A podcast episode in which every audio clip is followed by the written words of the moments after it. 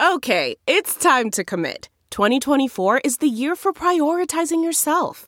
Begin your new smile journey with Byte, and you could start seeing results in just two to three weeks. Just order your at home impression kit today for only $14.95 at Byte.com. Byte Clear aligners are doctor directed and delivered to your door. Treatment costs thousands less than braces. Plus, they offer financing options, accept eligible insurance, and you can pay with your HSA FSA. Get 80% off your impression kit when you use code WONDERY at Byte.com. That's B-Y-T-E dot com. Start your confidence journey today with Byte. New from Pure Hoops Media. 30 questions in 30 days leading up to opening night.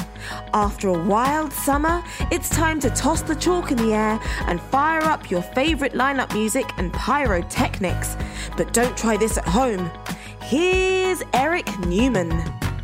Magic Johnson has said he doesn't think Zion Williamson will be an all star this season.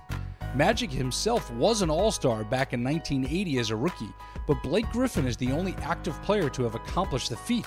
That's right, even LeBron James didn't do it back in 2004. So when we talk about expectations, where do we set the bar for Zion? A year ago, all most knew about Zion was that he was a freakish athlete with a flair for massive dunks and an equally massive social media following. Since then, we learned about his court vision, his unrelenting effort on both ends of the floor, and the abuse he can inflict on a pair of high tops.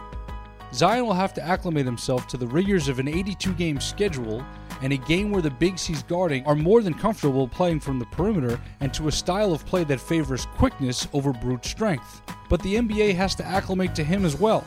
There are no comps for a guy 6'7 and 285 with a 40 inch vertical.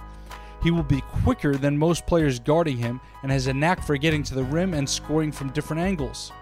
The cast that David Griffin has assembled around him should enable Zion to do what he does best. The presence of Derrick Favors alongside him up front will take some of the physical pressure off, and in Jrue Holiday and Lonzo Ball, the Pelicans have playmakers to set him up at the rim. The Anthony Davis trade brings a lot of young talent that will have to grow and mature alongside Zion, but Ball, Brandon Ingram, and Josh Hart, along with Summer League star Nickeil Alexander Walker, give Alvin Gentry a lot of parts to work with and the shooting of JJ Redick will for sure open up some more room in the paint. The Pelicans only made the playoffs twice in seven seasons with Davis, so the pressure to win won't be there right away. Sneaking into the 8th seed would mark a great season for Zion and New Orleans.